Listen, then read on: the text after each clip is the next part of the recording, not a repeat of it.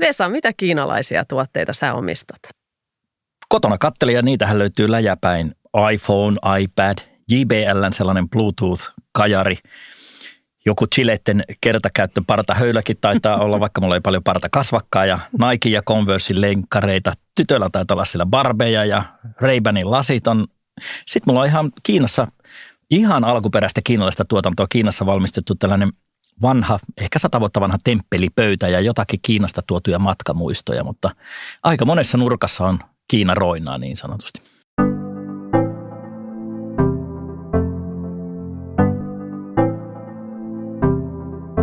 Kuuntelet Front-podcastin viidettä jaksoa. Tämän podcastin tarkoitus on kertoa, mihin sijoittajan kannattaa seuraavaksi katsoa, mihin voi yhä luottaa ja mitä kannattaa ajatella toisin.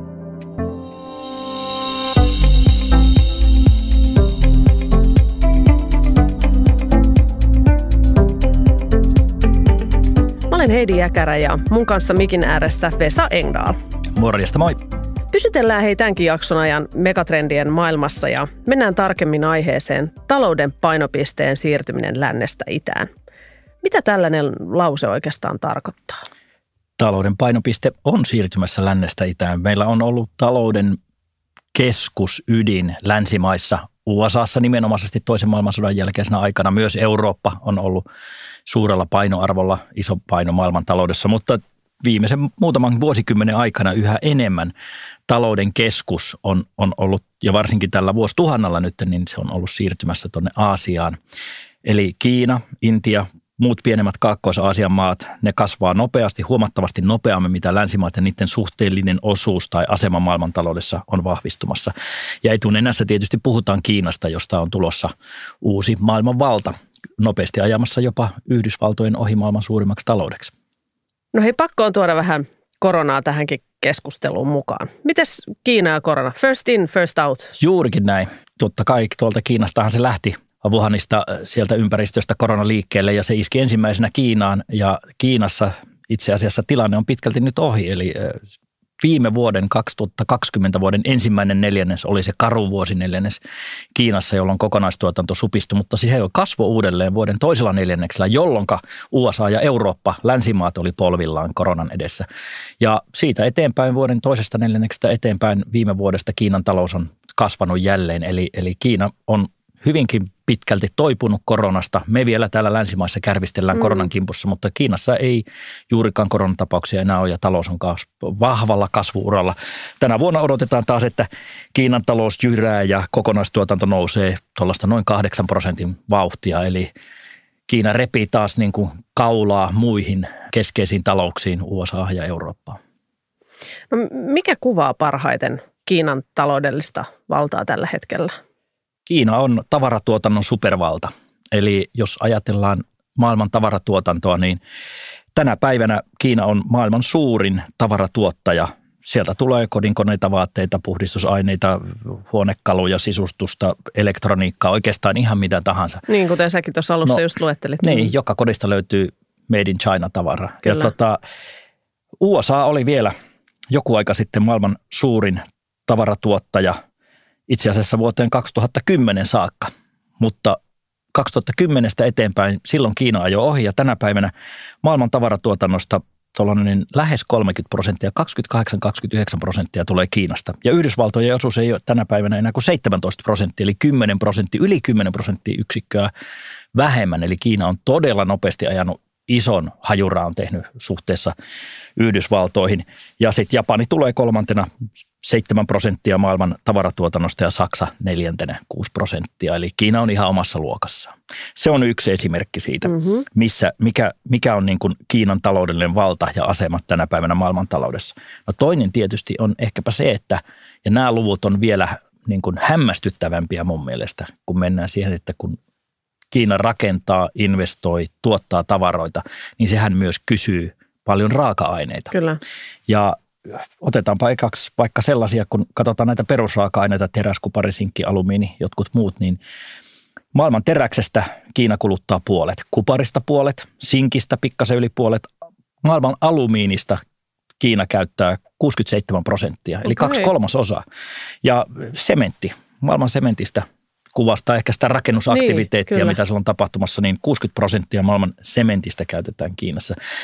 Pikkunen vertaus. Mä tällaisen hauskan triviaalitiedon löysin, mm-hmm. että kolmessa vuodessa, silloin kun Kiinassa oli kaikista kiihkeimmillään rakentaminen tuossa 2010-luvun alussa, niin kolmessa vuodessa vuosina 2011 2013, niin Kiina kulutti enemmän sementtiä kuin USA koko 1900-luvulla. Oho. Eli USA kulutti 1900-luvulla sadassa vuodessa, ja silloin sen tässä Yhdysvalloissa rakennettiin valtatiet, nämä isot interstateit, jotka Joo, on itse asiassa, jo. niissä on betonia. Pilvenpiirtäjät, Hoover Dam, Pato, kaiken näköisiä isoja rakennushankkeita 1900-luvulla oli USAssa, niin siellä kulutettiin 4,5 gigatonnia sadassa vuodessa betonia. Kiinassa kolmessa vuodessa 6,6 gigatonnia, eli melkein ei nyt ihan puolitoista kertainen Joo. määrä, mutta kolmannes enemmän kolmessa vuodessa, mitä USA niin, sadassa niin. vuodessa kulutettua. Että kyllähän tämä niin kuin on valtava kasvutahti, valtava muutos ja Kiinan aseman nousu, se on aivan huikeaa. Mites kun Kiinassa on kommunistinen puolue vallassa, mutta sitten taas talous näyttäisi toimivan markkinaehtoisesti, niin mikä tässä on homman nimi? No niin, se menee. Se onkin aika jännä filosofia, että me ollaan kommunistinen mm. puolue, mm. mutta puhtaasti kapitalistinen järjestelmä. Eli äh, tässä on Kiinan äh, aktiivisena politiikkana yksi keskeisimmistä tavoitteista turvata ja taata riittävän vahva talouskasvu Kiinassa. Se on itse asiassa Kiinan kommunistisen puolueen olemassaolon oikeutus. Sillä ne pysyy vallankahvassa kiinni. Mm.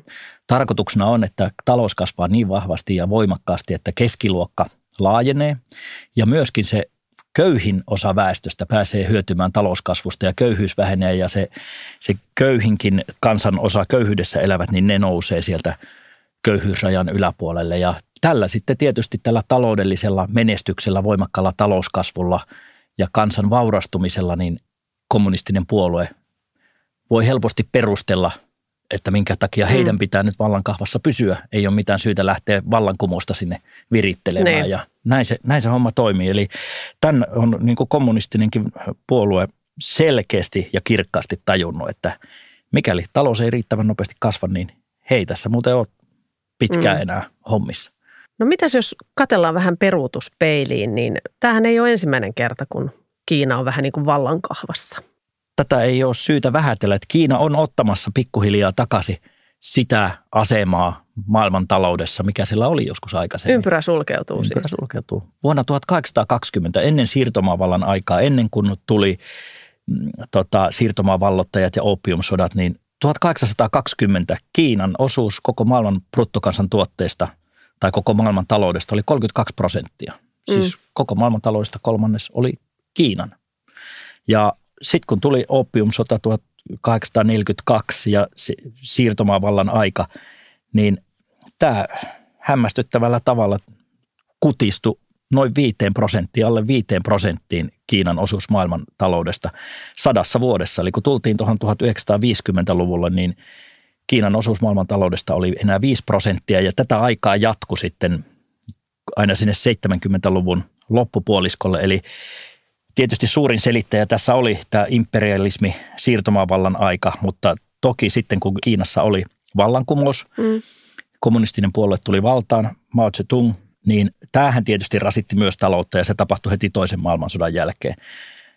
Ja vasta sitten kun 49 niin tota, Kiinan kansantasavalta julistettiin perustetuksi, niin siinä yhteydessä oli, oli toki niin kuin tarkoitus lähteä taloutta kehittämään ja Maulla oli suuria haaveita, mutta vähän ymmärrystä. Mm.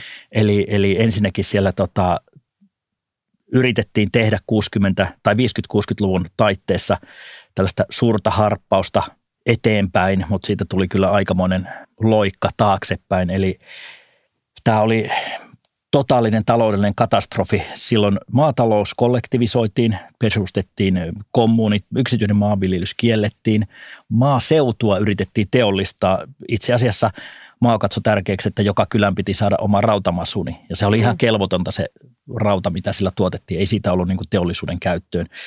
Ja lopputulos oli se, että Kiinassa syntyi valtava nälänhätä. Eri näköiset arviot liikkuu, että silloin Kiinassa tämän Great Leap Forward, suuren harppauksen aikana kuoli nälkään 15 miljoonaa ihmistä vähintään, jopa 55 miljoonaa. Eli nämä arviot liikkuu 15-55 miljoonaa. Just. Eli ihmisiä kuoli kuin Joo. kärpäsiä. Joo. Ja sitten tietysti kulttuurivallan kumous, joka kans oli, oli, sai talouden sekaisin. Ja sitten vasta kun tuli Deng Xiaoping tota, 70-luvun lopulla mm. valtaan, niin silloin alkoi Kiinan niin kuin voittokulku. Silloin se vasta kääntyi. Eli niin. me elettiin sellaista käännepistettä siinä 70-80-luvun vaihteessa. Eli, eli tämä talousnousu on niin kuin nyt alkanut sit uudestaan siinä? Nimenomaan. 80-luvun alusta Joo. me voidaan puhua. Silloin, silloin lähti niin kuin Kiina avautumaan. Itse asiassa puhutaan tällaista avoimien ovien politiikasta. Deng Xiaoping lähti avaamaan taloutta, salli tota, ulkomaiset investoinnit maahan asteittain, perustettiin tällaisia erityistalousalueita, pääomaliikkeitä tosin sanoen vapautettiin nimenomaan suurien, suorien ulkomaisten investointien osalta. Ja, ja, ja tota, maata lähdettiin kehittämään ja sitä lähdettiin viemään niin kuin kohti kapitalistista järjestelmää. Se on sitten ollut kyllä valtava Kiinan voittokulku siitä eteenpäin. No hei, perinteisesti näitä talousmahteja on ollut G7-maat ja etenkin USA, mutta nyt näyttää siltä, että E7 sieltä puskee rinnalle ja ohi, niin miten tässä tämä kupletin juoni tulee kehittymään? Otetaan nämä G7, mutta sanotaan, että Kiina, joka oli tuosta historiasta, joka oli kolmannes maailmantaloudesta, tippu 5 prosenttiin, niin on takaisin noussut niin, että se alkaa olla tänä päivänä parikymmentä prosenttia taas uudelleen maailmantaloudesta ja tulee ajamaan USA ohi maailman suurimmaksi taloudeksi tällä vuosikymmenellä jo ennen niin kuin 2030 vuotta. Niin, ihan tässä kymppivuoden sisään. Kyllä. Ja Intia on sieltä tulossa myös takaa. Sillä tosin on vielä takamatkaa reippaasti, mm. mutta Intia kasvaa myös voimakkaasti. Ja matematiikka nyt, kun ihan nämä numerot viittaa siihen, että kyllä niin kuin 2050 vuoteen mennessä Intiakin myös ajaa USAn ohi. Et sitten maailman kaksi suurinta taloutta on Kiina, Intia, USA on kolmantena. Joo. No 2050 koittaessa, niin tämä on varmastikin se järjestys. Mutta tämä E7-maat, niin puhutaan näistä isoista kehittyvistä talouksista, Kiina, Intia, Brasilia, Indonesia, Venäjä, Meksiko, Turkki, niin kyllä ne vaan tulee niin kuin painollaan tai talouden koollaan niin ajamaan heittämällä ohi nykyisistä G7-maista, joita ajatellaan, että ne on se maailmantalouden mm, ydin. Mm. Että se maailmantalouden painopiste, se on G7-maissa. Katin kontit ei ole enää pitkä. Eli G7-maat, USA, Saksa, Kanada, Japani, Iso-Britannia, Italia, Ranska, niin arvioidaan, että nämä E7-maat, niiden kokonaistuotanto tai bruttokansantuote yhteenlaskettu – on kaksi kertaa suurempi kuin nykyisten G7-maiden vuoteen 2040 mennessä. Just. Eli sitten mm. voidaan kysyä, että missä on maailmantalouden Just painopiste. Näin. Se on näissä isoissa kehittyvissä maissa, todellakin. Joo.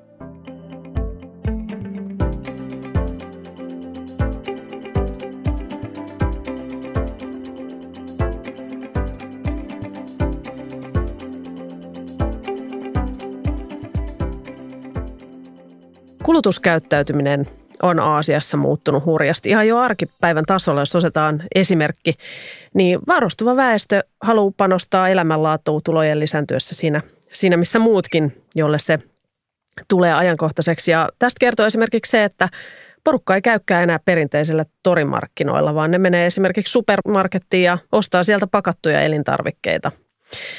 Samoin lisääntyy kuitupohjaisten tuotteiden kysyntä, kuten pehmopaperit, eli siis arkisemmin vessapaperi, käsipyyhkeet ja nenäliinat.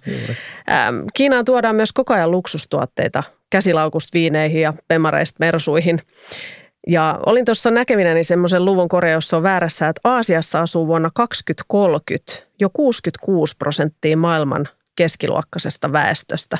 Suunta on siis siellä niin kuin edelleen ylöspäin, mutta miten Eurooppa? Ei, ei taida olla enää pahemmin keskiluokan kasvua No ei joo, siis mehän ollaan keskiluokkaisia suunnilleen kaikki. Niin. Euroopassa, USAssa keskiluokka ei enää paljon kasva, kun se on saavuttanut sen tietyn mittakaavansa, eli sitä laajentumisvaraa ei ole paljon. Ja sitten sanotaan, että vaurastuuko enää keskiluokka Euroopassa tai USAssa, mm. nykyisessä länsimaissa, niin ei välttämättä enää niin paljon. Että USAssa jopa puhutaan siitä niin, että tämä saattaa olla ensimmäinen sukupolvi nyt tällä hetkellä nämä nykyiset nuoret, jotka tulee ansaitsemaan vähemmän mitä heidän vanhempansa, jotka voi olla myös köyhempiä – tai vähemmän vauraita kuin heidän vanhempansa. Eli tota, keskiluokan vauraus tai reaalinen ansiotaso ei enää sitten välttämättä niin paljon nousekaan, mihinkä ollaan aikaisemmin mm. länsimaissa totuttu, että aina seuraava sukupolvi tulee olemaan, menestymään paremmin olemaan vauraampia. No, jos nyt ei sitten ihan näin surkeasti mene, niin, niin ainakin vähintäänkin se, että, että meillä ei keskiluokka paljon enää kasva, kun taas sitten näissä kehittyvissä maissa, niin siellä on keskiluokalla vielä tilaa kasvaa ja se kasvaa vauhdilla. Et, e, sä oot ihan oikeassa, että kehittyvien talouksien keskiluokka tai maailman keskiluokasta, niin mitä ilmeisemmin kaksi kolmannesta tulee asumaan tässä mm. niin kuin kehittyvissä talouksissa aika, aika pikaisestikin. Ja jos Kiinassa miettii vaikka pelkästään sitä tilannetta, niin tänä päivänä – Noin 30 prosenttia väestöstä lasketaan jo keskiluokkaan ja se muutos on ollut pelkästään 2000-luvulla huima. Et 20 vuotta, sehän oli vasta äsken vuosi niin, 2000. Kyllä. Me juhlittiin milleniumia. milleniumia niin. Silloin Kiinassa arvioitiin olevan noin 40 miljoonaa keskiluokkaista ihmistä. Nyt se on kymmenkertaistunut. Se on vähintään 400 miljoonaa. Oho. Ja seuraavan kolmen vuoden aikana, kolmen neljän vuoden aikana tuonne 2024 vuoteen mennessä, niin tämän keskiluokan odotetaan paisuvan yli puoleen miljardia, eli 550 miljoonaa, joka on muuten noin puolitoista kertaa koko USA-väestön verran. Eli sitä keskiluokkasta kulutusvoimasta porukkaa alkaa Kiinassakin olla jo aika huomattava määrä. Kyllä. Ja ottaa sitten siihen myös muut kehittyvät markkinat mukaan, niin kyllä se keskiluokka paisuu. Ja ne mahdollisuudet, kun sä äsken sanoit mm. just, että Louis Vuittonit ja niin. Chanelit ja sun, sun muut luksusmerkit, brändit, niin tällainen kasvava keskiluokka aasialainen, se muuten kuluttaa näitä niin. luksustuotteita. Ja se haluaa niitä. Ja se haluaa niitä autoja, pakastimia, ihan normaalia kodinkoneita, kotielektroniikkaa, parempia asuntoja, lomamatkoja, parempaa koulutusta, harrastuksia mm. lapsille. Niin siellä on se tulevaisuus, kasvavan keskiluokan kulutuskysyntä. Mites hei sitten nämä köyhät ja rikkaat Kiinassa? No, tässä on sekä niin kuin hyvää että huonoa. Hyvä on se, että Kiina on tehnyt jonkinnäköisen maailmanennätyksen siinä, kuinka suuri kansanosa on pystynyt nostamaan ihmisiä köyhyysraja alapuolelta köyhyysraja yläpuolelle. Silloin kun Deng Xiaoping lähti tekemään talousuudistuksia, niin 80-luvun alussa köyhyysaste oli 88 prosenttia, eli 88 prosenttia kiinalaista eli köyhyysrajan Joo. alapuolella. Ja tänä päivänä tuo luku on alle 1 prosentti. Eli se tarkoittaa sitä, että Kiina on pystynyt 40 vuodessa 8,5 miljoonaa ihmistä nostamaan köyhyydestä ylös. Aikamoista. Tätä, tämä on ennen kuulumatonta, ennen näkemätöntä maailmassa. 850 miljoonaa ihmistä. Mihin, mihin tota voi suhteuttaa tuota lukua?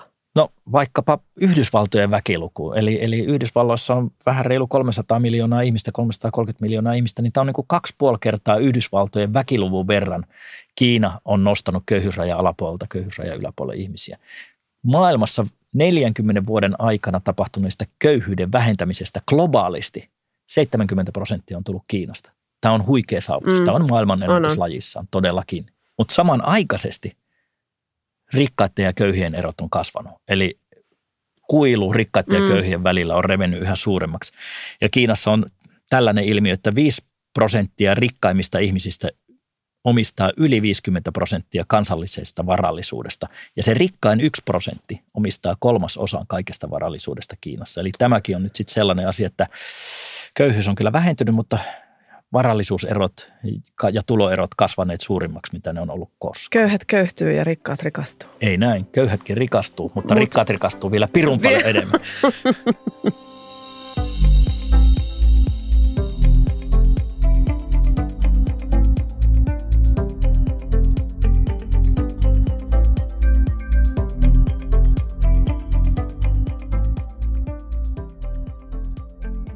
Kiinassa rekisteröidään yli 6 miljoonaa uutta yritystä vuosittain. Mitkä on Vesa Kiinan suurimpia yrityksiä tällä hetkellä? Millä aloilla Kiina on ihan ykkönen? No, jos nyt katsoo vain niitä suurimpia yrityksiä, niin tota, sieltä, sieltä löytyy tietysti, nämä on aika perinteisiä. Että mä sanoin, että nämä suurimmat yritykset ei ole välttämättä niitä mielenkiintoisimpia. Okay. Mutta siis suurin Fortune 500-listalla, jo siis, johon on listattu maailman 500 suurinta yritystä, jotka tämä lista sisältää sekä pörssilistattuja että valtioomisteisia yrityksiä, niin kiinalaista suurin yritys on siellä Sinopec. Ja sitten tulee tällainen, Sinopec on siis öljyyhtiö. Joo. Sähköverkko, State Grid Corporation, sitten on China National Petroleum, China State Construction Engineering, Ping An Insurance. No sitten päästään jo vakuutuksia. Siellä voi olla Joo. jo sellaista, niin kuin alkaa kuulostaa, että no toi on sitä keskiluokan kasvutarina. Niin, ja sitten tulee liuta pankkeja. Et siellä on muun muassa niin kuin kuudentena maailman suurin yksittäinen pankki Industrial and Commercial Bank of China.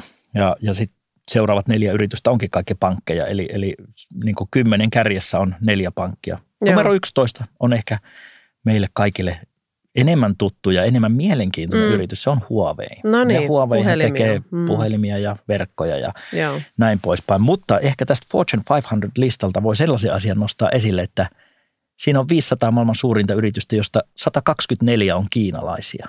Eli yksi neljäs osa yrityksistä, 25 prosenttia on kiinalaisia yrityksiä. Mutta sitten mielenkiintoisimmat, niin ne ei välttämättä ole niitä kaikista suurimpia. Niin just. Mutta siellä on hyviä nimiä. Joo, hyviä nimiä. no, haluatko niitäkin kuulla? No, lähetä muutama. No niin, eli siis onhan meillä niin kuin iso verkkokauppa Alibaba. Mm, varmasti Ää, usealle joo, tuttu. Kyllä, teknologiaa, puhelimia, pelejä, Tencent. Mm. Sitten Kiinallahan oma Google. Niin jonka kyllä, on Baidu. Baidu. Mm.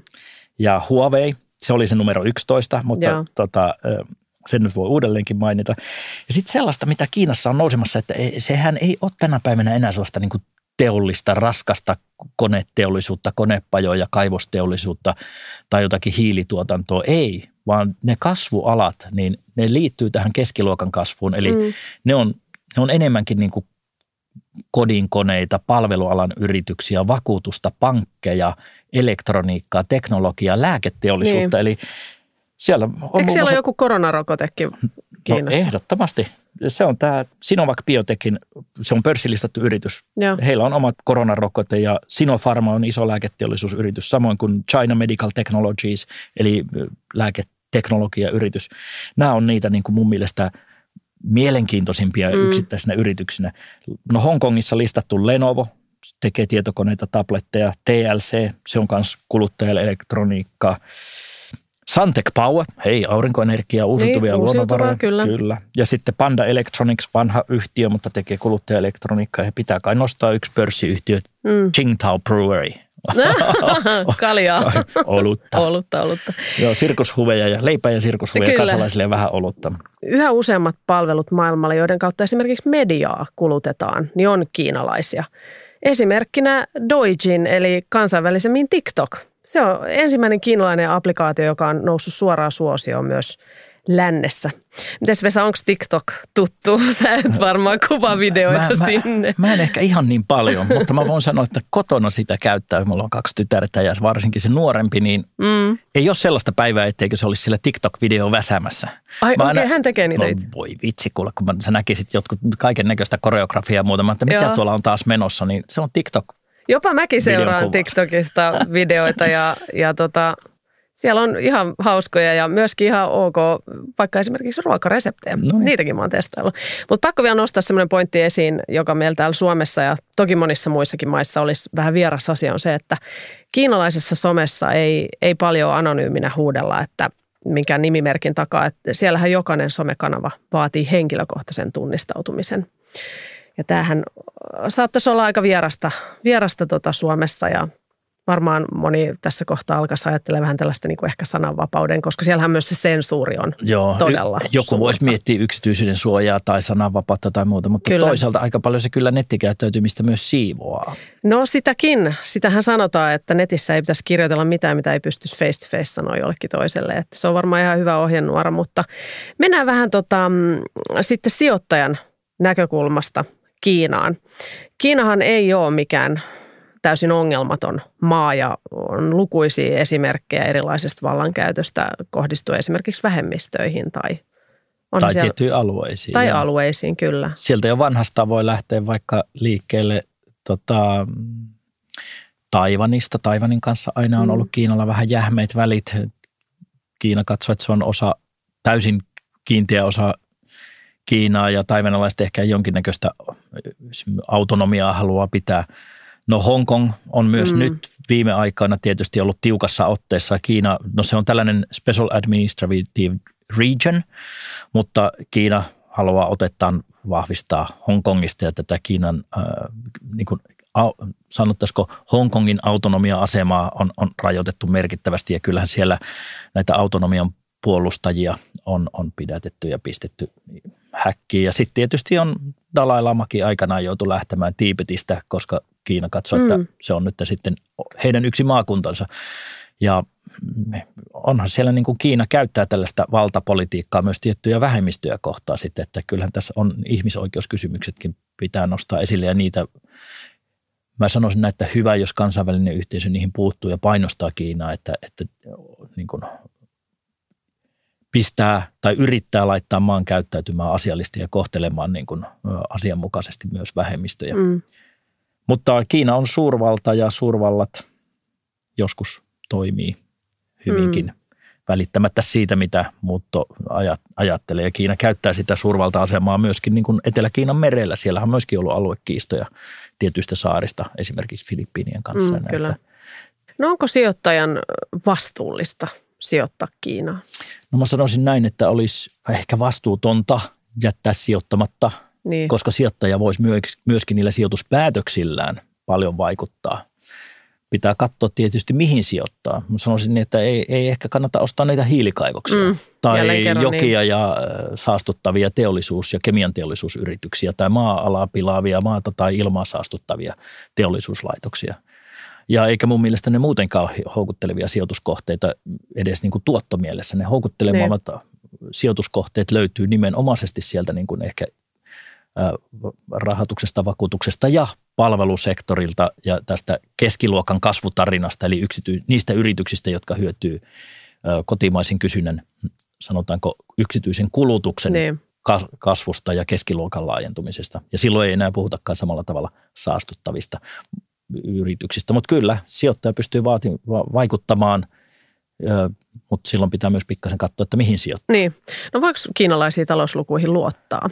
No kaikki kaikkiaan oikeastaan ehkäpä tänä päivänä yhä paremmin. Et aikanaanhan oli niin, että tota, usein tilastotalot, niin ne arvioi ja vertaisi Kiinan talouskasvulukuja sähkönkulutuksen kasvua. Että se oli sellainen mittari, että mitä vauhtia sähkönkulutus kasvaa, niin voi arvioida, että voiko näihin talouskasvulukuihin luottaa.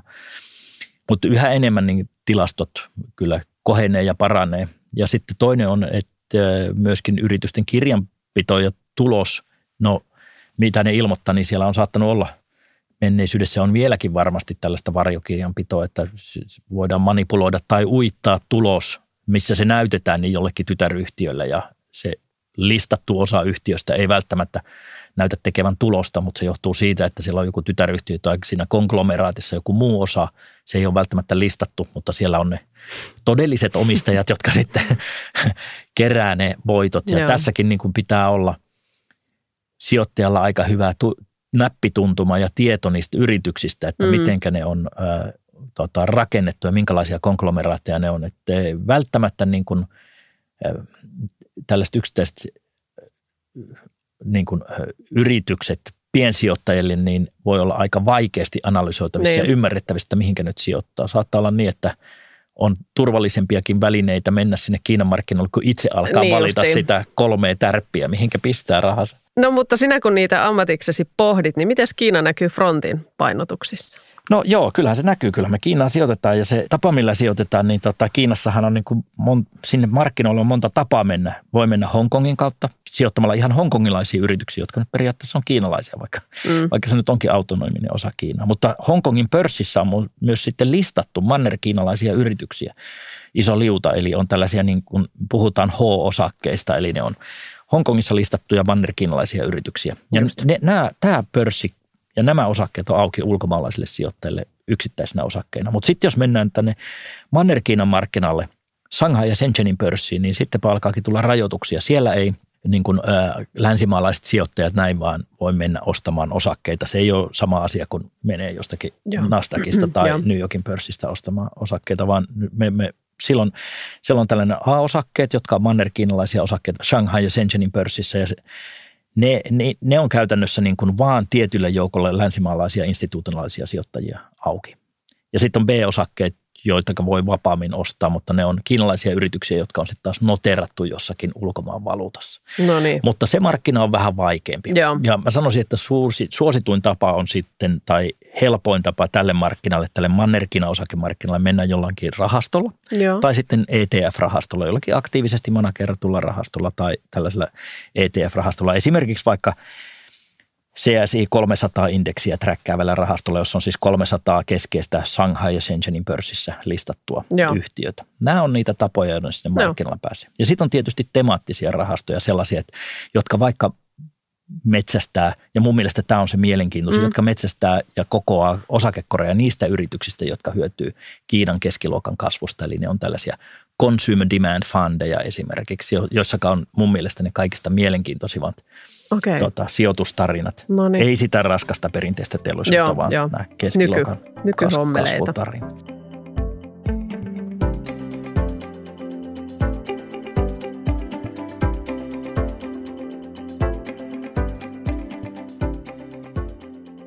No, jakson loppuhuipennus lähestyy ja mennään sitten taas näiden sana-assosiaatioiden maailmaan. Kerro lyhyesti, mitä tulee mieleen sanoista talousmahti. Kiina. Aika simppeli vastaus on. E7. Um, nouseva uusi talousmahti. Keskiluokkaisuus. Um, turvallista ja mukavaa. TikTok. Lyhyet videopätkät. ja hyvät muuvit. No joo.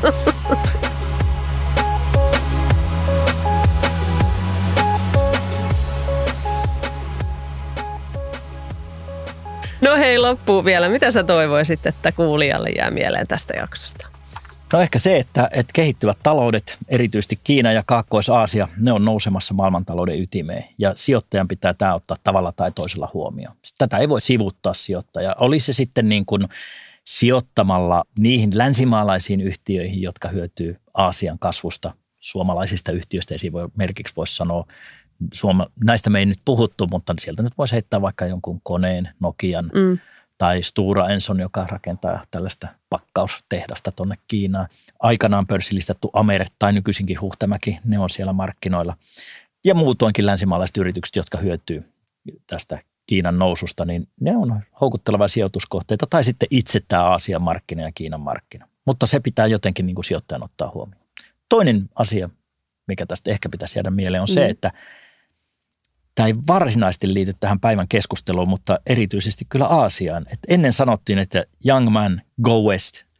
Nyt, Anna varmaan lopun. nyt, nyt pitäisi sanoa, että young man, go east. Eli, niin. eli, ja tämä ei tarkoita vain nyt miehiä, vaan molempia suku, mm. sukupuolia. Eli oli sitten miehistä tai naisista kysymys, niin silloin kun ollaan nuoria, jos on mahdollisuus opiskella ulkomailla tai jos on mahdollisuus hankkia työkokemusta ulkomailla, niin kehottaisin kyllä tähyilemään Aasiaan päin. Singapore, Hongkong, Shanghai tai joku muu Aasian keskus. Mä uskon, että se avartaa erittäin paljon näkemystä. Siinä saa vähän uusia kulttuurivaikutteita ja siitä voi olla yllättävän paljon hyötyä Kyllä. jatkossa elämässä. Että tuntee sitä markkinaa, tajuaa sitä kulttuuria ja se voi, siis siellä on kasvu, siellä on tulevaisuus. Että jos sitä nuori ihminen pystyy hyödyntämään, niin hei, Sinne vaan. Pakkaa matkalaukkusia niin. lähde. Hyvä. Hei, kiitos taas Kiina ja Aasia pläjäyksestä. Kiva. Kiitti. Näillä mennään. Näillä mennään.